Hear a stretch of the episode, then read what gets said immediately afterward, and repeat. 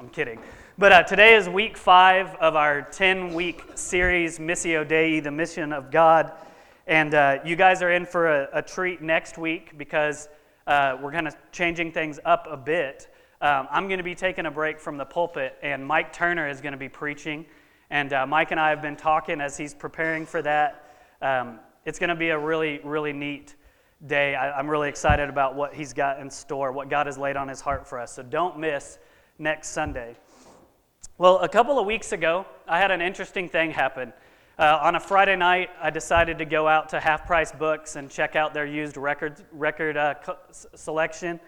And as I was pulling into the parking lot and pulling into my spot, um, I was kind of turning my steering wheel left to pull into the spot, and I swung a little far, and my, the front right corner of my car scraped up against the, the back left corner of the car in the spot next to me. And so, you know, like I, I heard that little and I was like, uh oh. So I get out, I check, and of course I've scratched their car and there's paint missing. And so I grab a note and put my name, my phone number, and explanation of what had happened and left it like on their driver's side on the window there. And uh, 20 minutes later, as I'm looking at records, I get this text. I, I, I looked it up just to be sure. Thank you for leaving the note on my car. It doesn't look major, so don't worry about it. I was like, oh my gosh. And so I replied back. I was like, are you sure? You know, said a few more things, and they, they simply responded. You could tell they were kind of like, yeah, it's, it's really okay. They, they said, we looked at it, it really, it's fine. And so I was so relieved because here I was thinking, you know, I'm probably going to have to write this person a $500 check, or worse, they're going to want to get insurance involved, and I got to deal with all of that headache. But I was relieved because in moments like this, where you do something stupid or foolish, or you hurt somebody else or damage their stuff, you never know how somebody is going to respond. You never know. How will they respond? That's a question that all of us find ourselves asking from time to time. Maybe you miss a deadline at work and you wonder if your boss is going to pull you into his office and tell you to pack your things. Seminary students, maybe you show up on the day that your paper is due and you completely forgot, and you wonder if your prof is going to give you an extension or if you're just out of luck. Let's bring it a little closer to home. Maybe you hurt your spouse for the thousandth time in the same way, and you wonder, are they going to forgive me this time, or have I exhausted every ounce of forgiveness they've got? Life is full of uncertainty, and nothing, in my opinion, one of the things that it is one of the worst situations about life is not knowing how somebody is going to respond when I have messed up. What does what about God? What about God? What do you think happens? How does he respond whenever we fail, when we hurt him, when we hurt one another? What does God do? What is he going to do? What is God's response to our sin? And why does he respond that way? That's what we're going to talk about today. So if you have a Bible, turn with me to Ezekiel 36. Ezekiel is after Lamentations, which is after Jeremiah. If you get to Daniel, you've gone too far. Uh, somebody pull up the blue Bible there and tell me what page Ezekiel 36 is on. 724? Okay, 724. Not the most popular or common book the, of the Bible, but a great one nonetheless. So, Ezekiel 36. So, we're going to look at verses 16 through 38 today, and we'll answer the question what is God's response to our sin? How does He respond to our sin? And then we'll, we'll talk about why He responds that way. So, if, you, if you've got it pulled up there, we'll, we'll, we'll read that here in just, just a moment. But uh, I want to pray together before we read this. And then today, because this text is so long, I don't want to make you stand for five minutes, so you can just stay seated as we read today. But let's pray together. God, we are excited to be in your in, the, in this place of worship um, together with one another to worship you, to hear from you. Um, Lord, I know that my heart desperately needs to be with you today. I need you to speak your truth into the deepest crevices of my being. And I pray that for, for me and, and these friends of mine that are here today that you would do just that. Um, they don't need to hear my wisdom, they need to hear your truth. And, and I don't need to hear my wisdom, certainly. I need to hear your truth. And so I ask that you would, would be with me for the next 30 minutes or so. And uh, would you guide my tongue? Would you guide my mind? And would you speak to us today? And we ask this in Jesus' name. Amen. Okay, Ezekiel 36, verse 16 is where we're picking up. Um, follow along with me there says this The word of the Lord came to me, Son of man, when the house of Israel lived in their own land, they defiled it by their ways and their deeds. Their ways before me were like the uncleanness of a woman in her menstrual impurity. So I poured out my wrath upon them for the blood that they had shed in the land, for the idols with which they had defiled it. I scattered them among the nations, and they were dispersed through the countries. In accordance with their ways and their deeds, I judged them. But when they came to the nations, wherever they came, they profaned my holy name, in that people said of them, These are the people of the Lord, and yet they had to go out of his land? But I had concern for my holy name, which the house of Israel had profaned among the nations to which they came. So pause with me for just a second.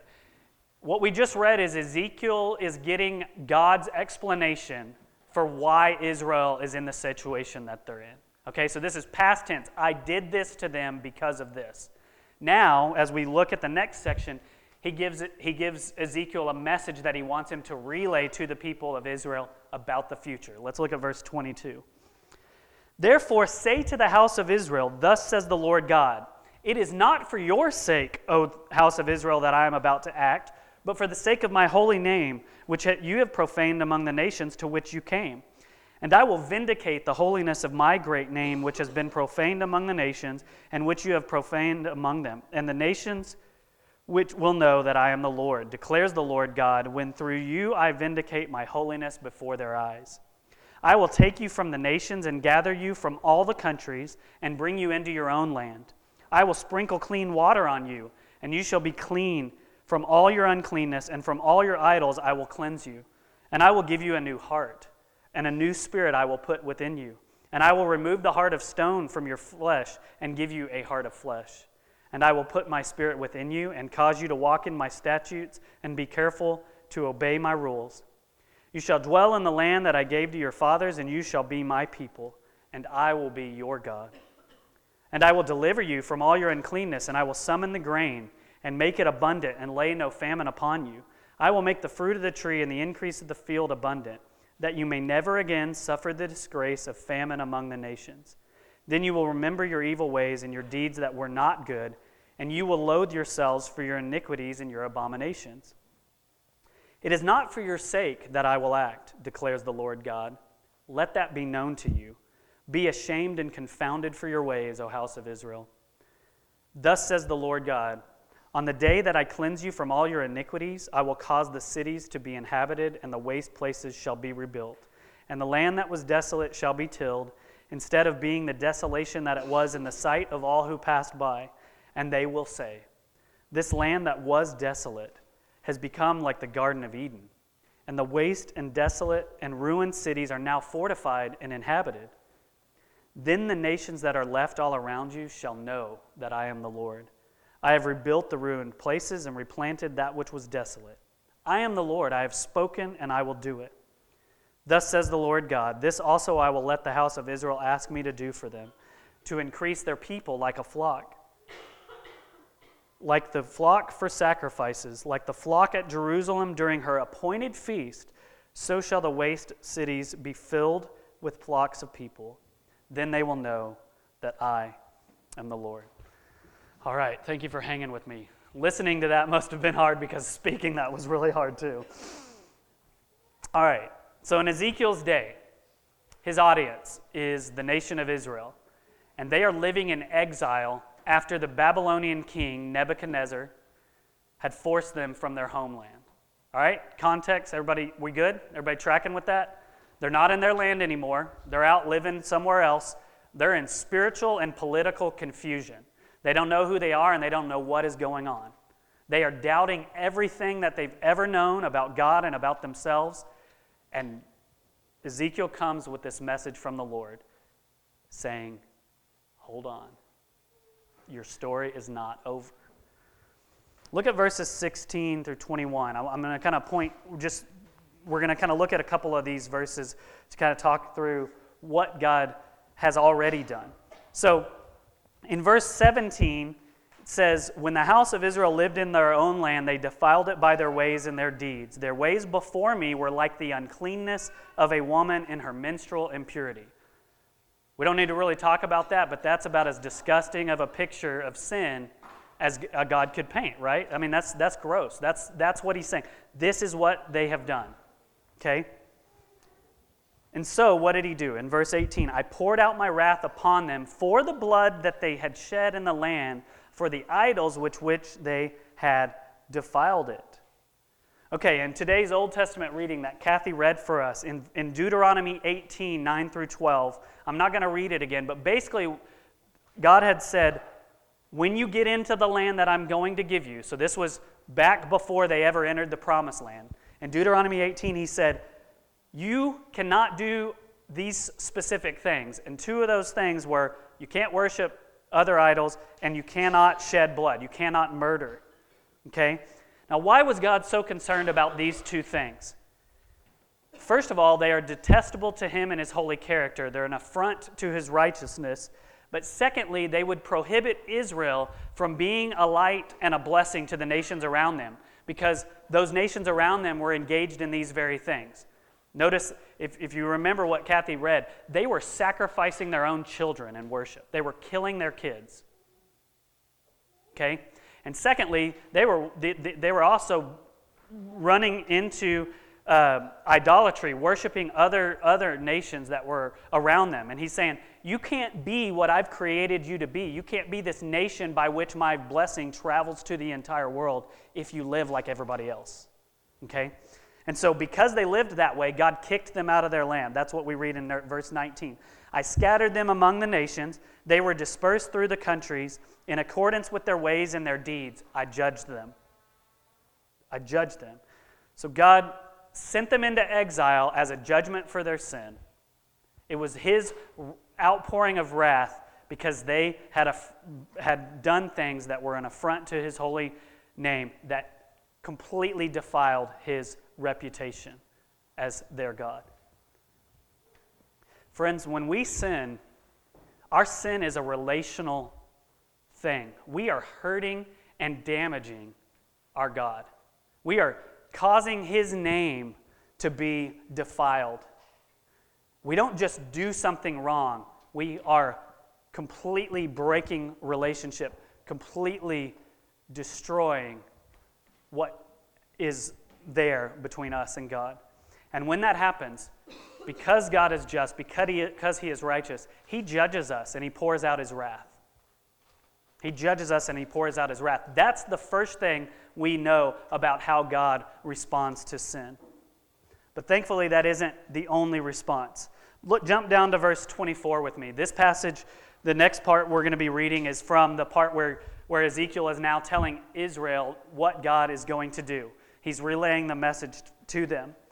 Okay, in verse 24, he says, I will take you from the nations and gather you from all the countries and bring you into your own land.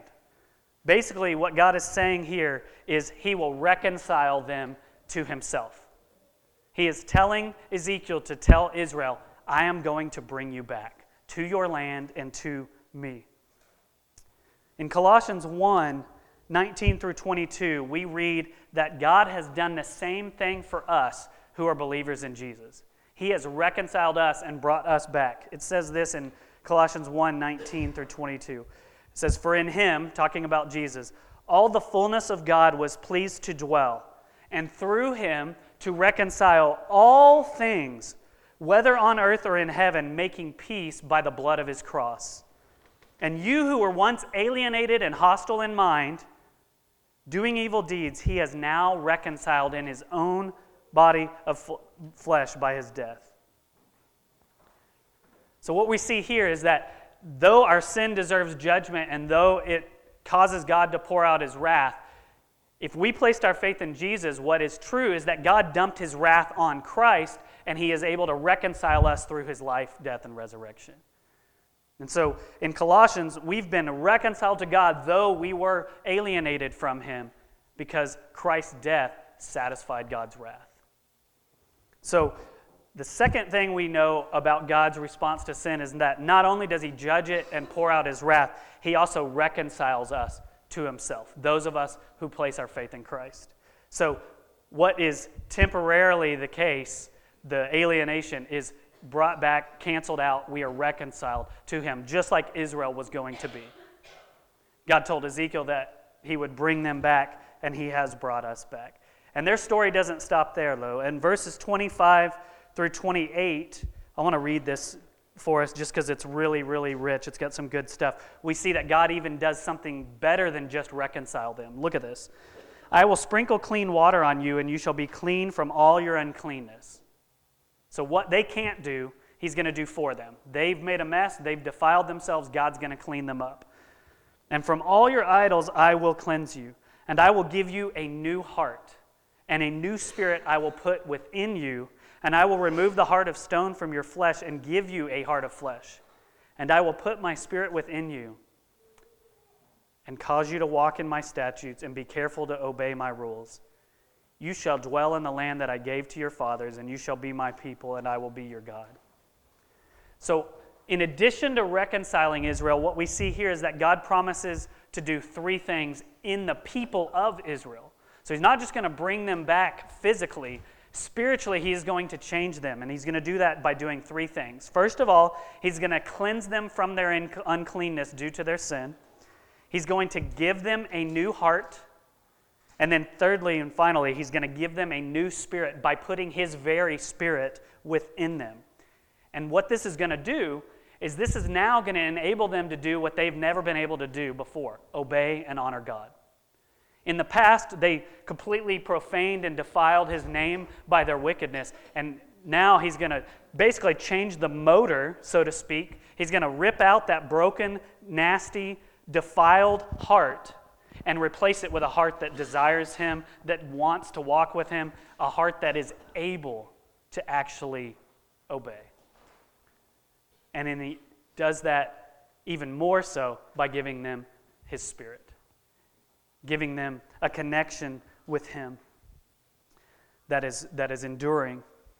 And all of this not only enables them to walk in obedience, but then it, it gives this amazing result in verse 25, it says, you shall, uh, 28, I'm sorry, you shall dwell in the land that I gave to your fathers, and you shall be my people, and I will be your God. You shall dwell in the land. You won't have to live in exile anymore. I will be your God, and you will be my people. Our relationship will be forever restored. We will never, ever, ever be separated again. You will not have to live in political and spiritual confusion ever again because I will be your God and you will be my people. Now, what's interesting about this is that God has done the very same thing for us in Christ as well. In today's New Testament reading, Titus 3 3 through 7, we see almost some of the exact same, I mean, it's almost the same language. Um, let me find this passage, sorry. Titus, you can just listen to it. I want to read it because it was it's just really good. Okay, so we for we ourselves were once foolish, disobedient, led astray, slaves to various passions and pleasure, pleasures, passing our days in malice and envy, hated by others and hating one another. But when the goodness and loving kindness of God our Savior appeared, he saved us not because of works done by us in righteousness, but according to his own mercy, catch this, by the washing of regeneration and renewal of the Holy Spirit. God cleansed Israel, gave them his Spirit. God washed us and renewed us by his Holy Spirit, whom he poured out on us richly through Jesus Christ our Savior, so that being justified by his grace, we might become heirs according to the hope of eternal life. So, what God told Ezekiel to tell Israel he would do for them, all of us who are in Christ have received that blessing, that promise. We live on this side of the promise. We live on the fulfillment rather than on the promise. And so we see here that because of Jesus, we're cleansed, we're given a new heart, we're given a new spirit. We don't have time to go read all the texts that communicate this, but think about it. When Jesus talks with, with Nicodemus and he tells him that if anyone wants to be forgiven or, or know God, whatever, however he words it there, he says, You must be born again, not of just the flesh, but of the spirit. And that's what it's talking about. We need a new heart. We have to be given a change that we can't form for ourselves. As it says here, not because of works done by us in righteousness. We need God to do for us what we cannot do for ourselves. That's the message of the gospel. And thankfully, that's the truth. So, God doesn't just reconcile us to Himself. When we trust in Jesus, we receive the Spirit, and God transforms us. He changes us. We don't just kind of get become a better version of ourselves, we become a new person. We go from somebody who is spiritually dead to spiritually alive. We go from somebody who has zero desire to know and honor God to somebody who everything in them wants to know and desire God. We may struggle with that, we still sin, but our heart and our spirit now wants to know God and follow Him. That is something that we don't just wake up and decide to do. That is something the Spirit does in us. Nobody wants anything to do with God apart from God's work in them by the Spirit. But that's still not all. So, God, first of all, He judges us and pours out His wrath for our sin. He reconciles us to Himself and He transforms us. But there's more. In this passage, what we, what we see next is that God had another part of His plan for Israel, and He also has another part of His plan for us. Go back to Ezekiel with me. We're in, uh, where we're going to be down in verses 29. I'm going to read, we're going to read a few different verses, but First of all, in verse 29, God begins to, to give promises of blessing to Israel. In verse 29, I will deliver you from all your uncleanness, and, and here's the blessing. And I will, I will, sorry, I'm losing, I will summon the grain and make it abundant, and lay no famine upon you. I will make the fruit of the tree and the increase of the field abundant, that you may never again suffer the disgrace of famine among the nations. So, not only would God bring them back to their land, not only would He change them from the inside out, He would cause their land to flourish and to, He would bless their very crops and produce. They would never again face famine. Jump down to verses 33 and 34 with me. We'll see the next stage of His blessing. He says, On that day I cleanse you from all your iniquities. I will cause the cities to be inhabited, and the waste places shall be rebuilt. And the land that was desolate shall be tilled, instead of being the desolation that it was in the sight of all who passed by. So, not only is he going to bless their crops, he's going to rebuild their cities. He's going to actually take his blessing to that next level, and it's not just going to be on the things that are earthen and organic and natural, the things that they do, the efforts that they are engaged in, God is going to bless and He's going to extend His, His favor even on their commerce and their things when it comes to their city. And then finally, if you jump down to verse 37 and 38, God is going to bless them, I think, in the most significant way of all. Verse 37 says, This also I will let the house of Israel ask me to do for them to increase their people like a flock, like the flock for sacrifices, like the flock at Jerusalem during her appointed feast, so shall the waste cities be filled with flocks of people. So, first of all, you have to catch that he says, This also I will let the house of Israel ask me to do for them. Evidently, what had been going on for years is that Israel had been asking for God to do things for them, and he was not responding because they were under his judgment.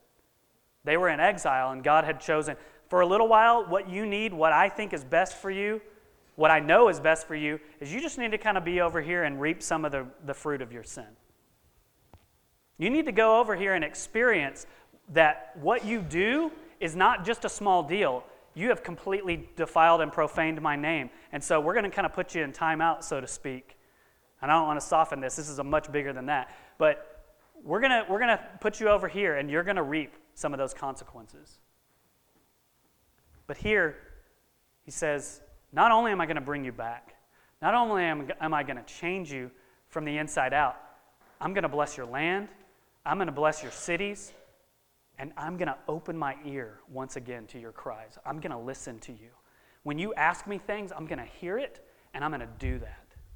And so he says, I will let the house of Israel ask me to do for them to increase their people like a flock. So when they ask, basically what he's getting at is they're going to come back from, from exile, and there's going to be a smaller number of people. People, you know, they get bruised and beat up and all kinds of other things while they're out there. It's kind of a smaller group of people, and they're going to arrive back and they're going to go, man, we really don't have very many of us. We need some more folks to be able to sustain ourselves here.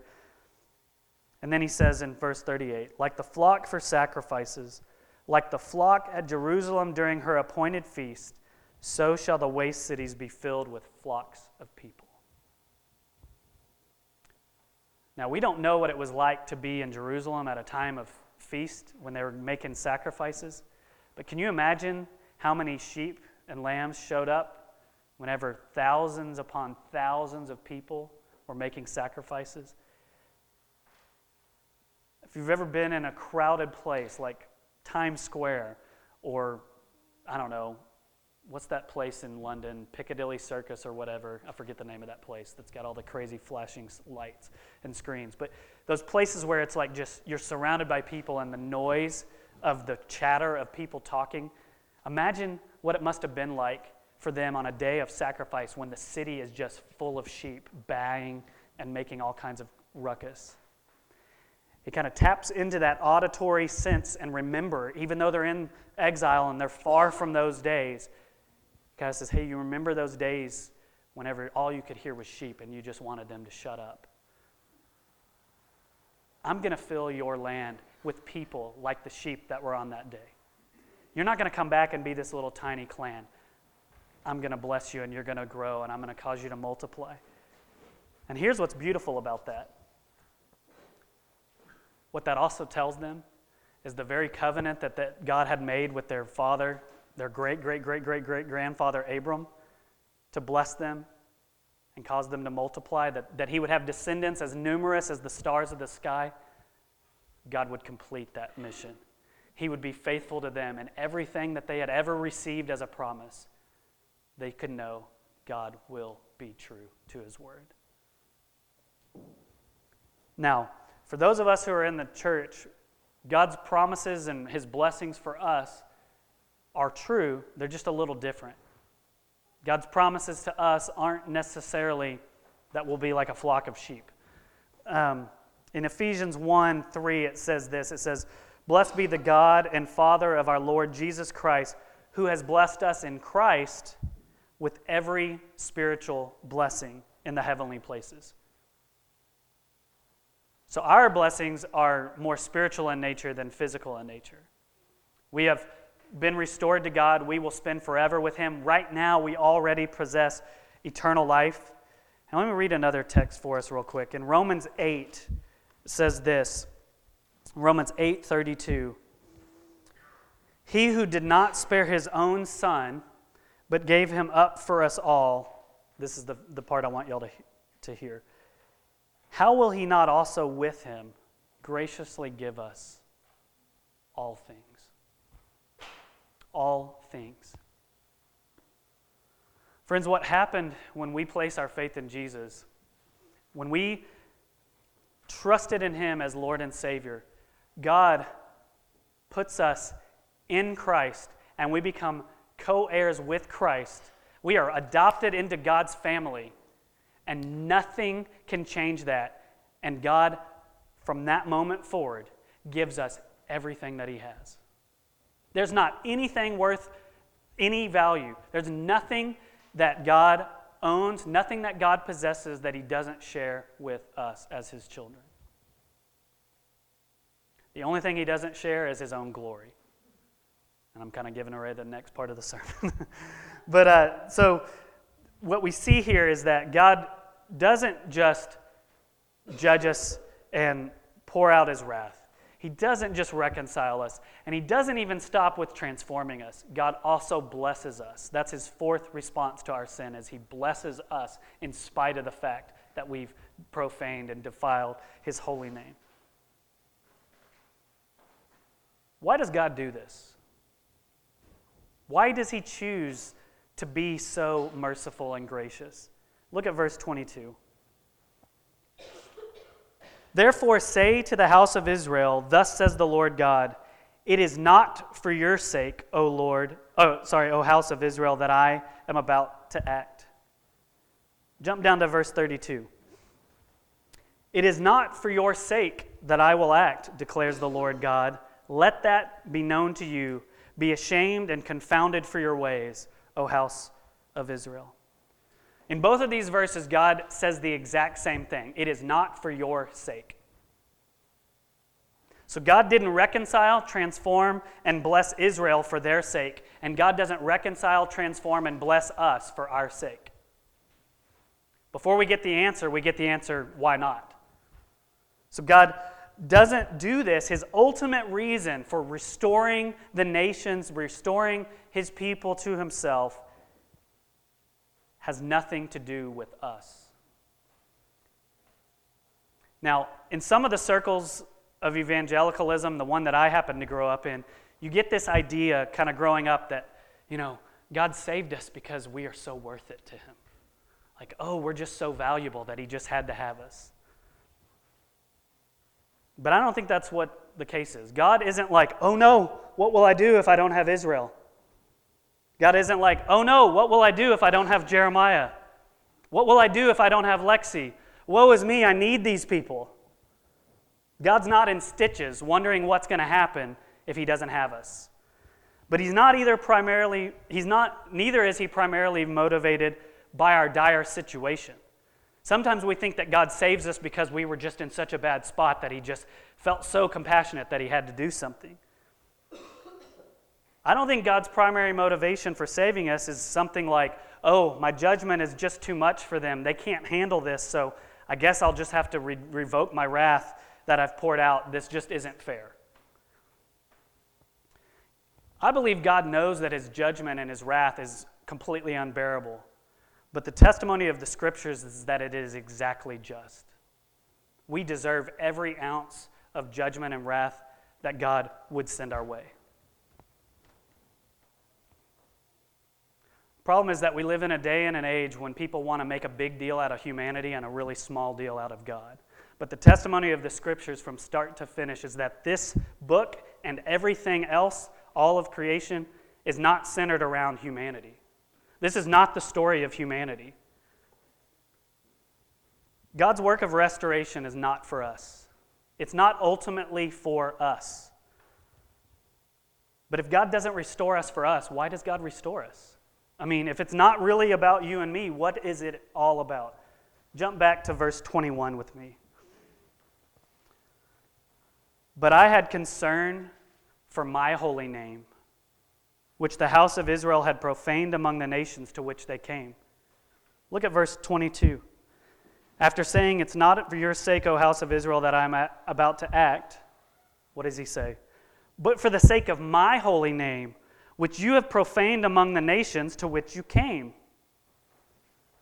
See, God restored Israel for the sake of his holy name. His greatest concern, his ultimate motivation is vindicating his own character and reputation among the nations that Israel had defiled and profaned while living there with their sinful ways. So we need a little bit of a, a, a cultural lesson, maybe, or a reminder if, we, if, if this is something you're aware of. Today, none of us feel intrinsically tied to the plot of land that we own or rent. I have zero long standing, like, if I move, I'm not going to grieve the fact that 12916 Jason Crest Trail is no longer mine. There's no spiritual, there's no ancestral, there's no connection to the plot of land that Lexi and I live on. But in Israel's day, the land that you lived in was a big deal because it was believed that it was yours because of the God who had given it to you.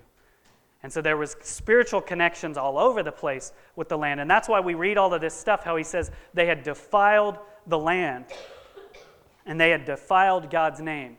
And so in this connection of Israel being exiled, by God sending them out of his land, it caused his name, his very reputation in the ancient world, to be called into question. What did they say in verse 20? These are the people of the Lord, and yet they had to go out of his land. Here's the problem. When Israel sinned and were exiled, what the nations around them thought was Yahweh, that, that God of Israel, he's not a faithful God. He kicked his people out of the land he gave them. At the same time, they also thought he's not very powerful if he can't keep his people in the land. He's not very strong. He's a loser God. So, God's restoration for Israel is about clearing his reputation among Israel's neighbors proving that he really is the one true God, that he really is faithful and sovereign. He wants them to know that he really, really is the only God. Why? Look at verse 23. And I will vindicate the holiness of my great name, which has been profaned among the nations, and which you have profaned among them. And the nations will know that I am the Lord declares the Lord God, when through you I vindicate my holiness before their eyes. Look at verse 36. Then the nations that are left all around you shall know that I am the Lord. I have rebuilt the ruined places and replanted that which was desolate. I am the Lord. I have spoken and I will do it. And then verse 38, very last sentence in this entire section. Then they will know that I am the Lord. God, God restores Israel so that the nations will come to worship him. God does all of this the judgment, the wrath, the blessing, the reconciling, the transforming, every ounce of it is motivated by his mission for all the nations to worship him. God is a theocentric God. He is a God centered God because it only makes sense for him to be a God centered God.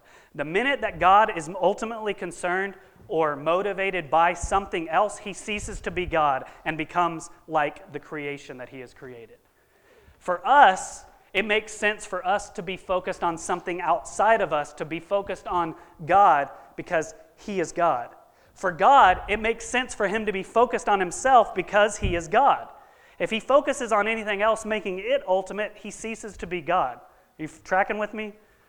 So, it would be entirely inappropriate and wrong for you and I to be self centered. For God, there's no other way for Him to be because He is at the center of it all. He is the one everything points to and exists for. All of creation is for Him. And so it's not wrong, it's not sinful, it's not wicked for God to be self centered. It's actually exactly what it means to be God.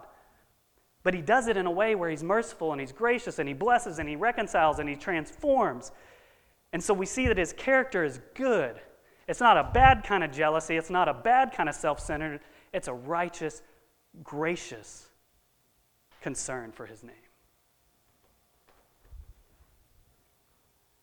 This is a pew clearing kind of sermon. God restores us for his holy name among the nations.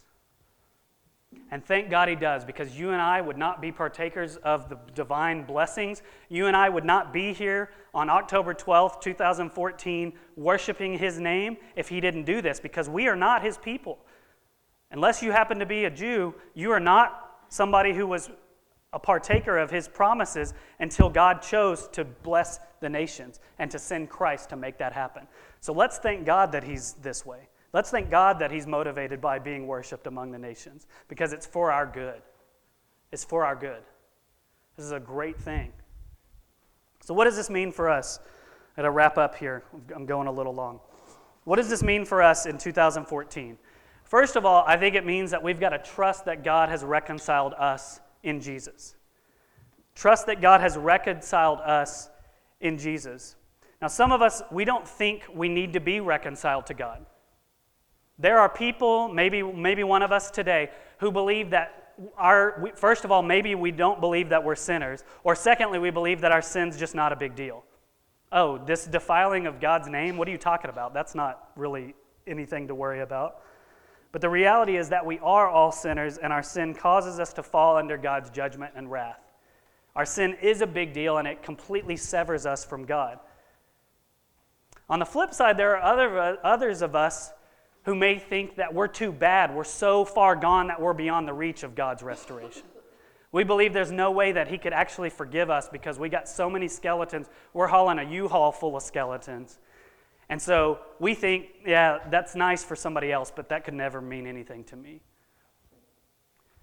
Either side of that makes a mockery of what Jesus did on the cross. If you think that you don't need His grace, you completely trample under His perfect and righteous blood under your feet because you're like, well, that's not for me. But on the flip side, if you think it's not powerful enough and not strong enough to forgive you, then you basically say it's useless and not for me either. So either one is just equally, in, in opposite ways, a mockery of who Jesus is and what he's done. You need the cross, and it covers you. There's nobody in here who doesn't need it, and there's nobody in here who's beyond the reach of grace because of what Jesus has done. So trust God has reconciled you because of Jesus. Others of us today, maybe our doubt or maybe our hangup is on this area that God is transforming us. Maybe you look at your life and you see the same sin patterns that you saw 10 or 20 years ago. Maybe when you examine your heart, you see the same lust, the same pride, the same insecurity, the same greed, the same idolatry that has been there for a long time. You read the passage about the dog returning to its vomit, and you're like, you might as well call me Fido. If you are in Jesus, no matter how small the steps of your sanctification have been, and no matter how slow that process is going, the reality is that God is transforming you. Whether you see it or not, whether you feel it or not, if you are in Jesus, God is changing you. My encouragement to you today is to ask somebody else and to get an outside perspective so that you don't give up on your journey home. Don't grow weary. The last thing God wants you to do is to feel sorry for yourself or to feel like you don't measure up. The gospel frees us from that. And the reality of what Jesus has done is that God is changing you. Be it small, be it slow, He is changing you. And He has promised to finish what he started. Trust that God is transforming you because of Jesus. And finally, last category, there are some of us in here today that really doubt that God blesses us. We really doubt that He's got in His plan good things for us. Some of us don't think that we deserve it. We don't think he deserve, we deserve any gifts from God, and so we don't think He's going to give them to us. Well, we're right. We don't deserve it, but we don't understand the character of God if that's what we believe. Because God doesn't operate on the basis of merit, thank the Lord. He operates on the basis of grace. And so if you're in here doubting if God wants good things for you, if He wants to bless your life, look at the cross and remember Romans 8. The God who did not spare His own Son, will He not graciously give us all things? That's God's heart. On the other side of that, I think there are some of us who don't believe that God blesses us because we doubt God's goodness. We're like Israel, and we have our hearts set on all kinds of idols. And so some of us don't think we deserve good things. Some of us think God's blessing is something other than God. We've set our heart, we've set our affections, we've set our mind, our eyes on something other than Him. And so we're living in rampant idolatry, thinking that He's not good because He won't give us our idol. So maybe we don't worship some foreign God. Maybe we don't sacrifice our kids on an altar to another God, but we have other idols all the same. Some of us see people who have clothes that we don't have, and we want their clothes. Some of us see somebody's house that's bigger than ours or in a part of town that isn't ours. This is a little too close to home for me. And we get convicted because we realize that our heart is set on a box with a roof. Or some of us set our hearts on a new car. Or maybe our heart is set on the affection of somebody else. Maybe we're so wrapped up in making sure that our spouse thinks we're the greatest thing in the world or that our kids worship and adore us that in the process, our heart has gotten completely warped and wrapped up into idolatry by elevating something else above God. What we need to realize is that those things are not the source of good. Those things are not the source of blessing. God and God alone is. And what we need to hear today is that God has promised to bless you, but He's promised to bless you in Himself and in His gifts, not all of these trinkets and toys. So trust God will bless you all because of Jesus. And finally, the last thing I believe this text calls us to do is to live for God's holy name among the nations. To live for his holy name among the nations. So that might look differently for you and it might look differently for me, but regardless of who you are and what your scenario is, there's a question that I believe we all are called to ask God, how do you want me to live for your holy name among the nations? God, how do you want me and my family to reflect your image, your goodness, your righteousness, your mercy? How do you want us to reflect it at our work, in our schools, on our street, everywhere we go? How do you want me to be a representative of your great name? How can I, how can my family join you in taking the love and good news of Jesus across the world? What does that look like for you? Are you asking that question? Does your family pray for the nations? Do you give to, so that the nations will receive the gospel? Are you actively engaged in joining God in his mission to make worshipers among the nations? That is a question that is not okay to dismiss. When we come face to face with our Lord, you are going to want to have processed that question and to invited him in and asked him to work in your heart. And that's convicting for me, it's convicting for you. And I'm just bringing it up because I know that when all is said and done, we're going to want to be involved in that.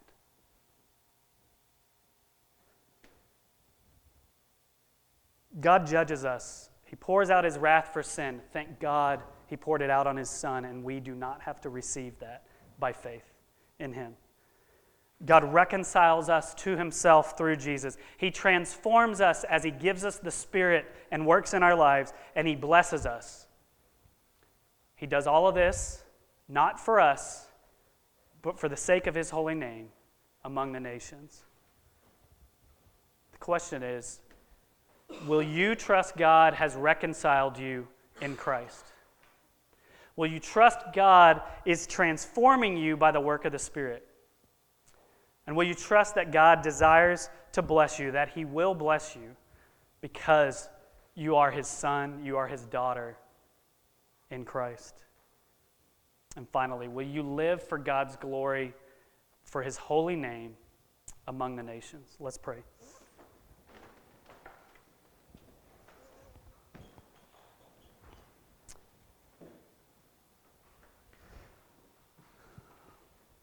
Lord, we need your mercy and we need your grace.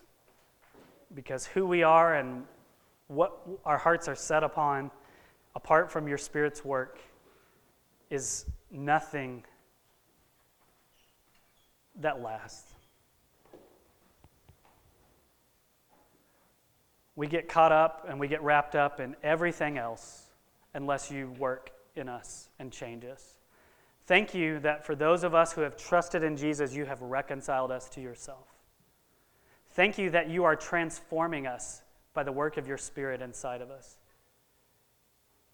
Thank you that you bless us with every spiritual blessing, that you share all things with us.